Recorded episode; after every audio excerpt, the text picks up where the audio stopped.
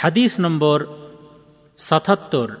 عن أبي هريرة رضي الله عنه أن رسول الله صلى الله عليه وسلم قال من كان يؤمن بالله واليوم الآخر فليقل خيرا أو ليصمت. ومن كان يؤمن بالله واليوم الآخر فلا يؤذي جاره. ومن كان يؤمن بالله واليوم الآخر فليكرم ضيفه.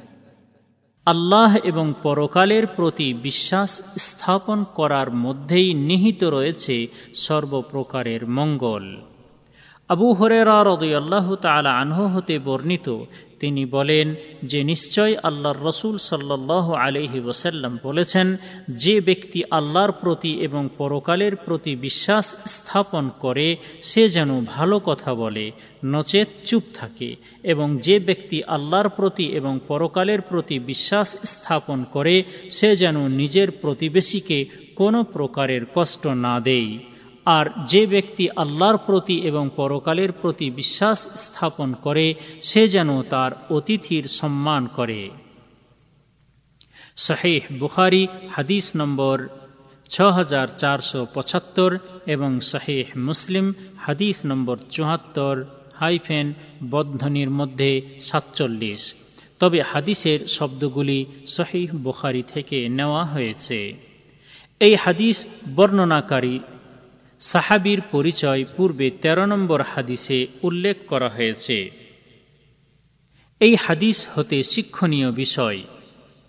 এক, এই হাদিসটি প্রকৃতপক্ষে মহাকল্যাণদায়ক আচরণ অবলম্বন করার প্রতি উৎসাহিত করার একটি মহাবিধান।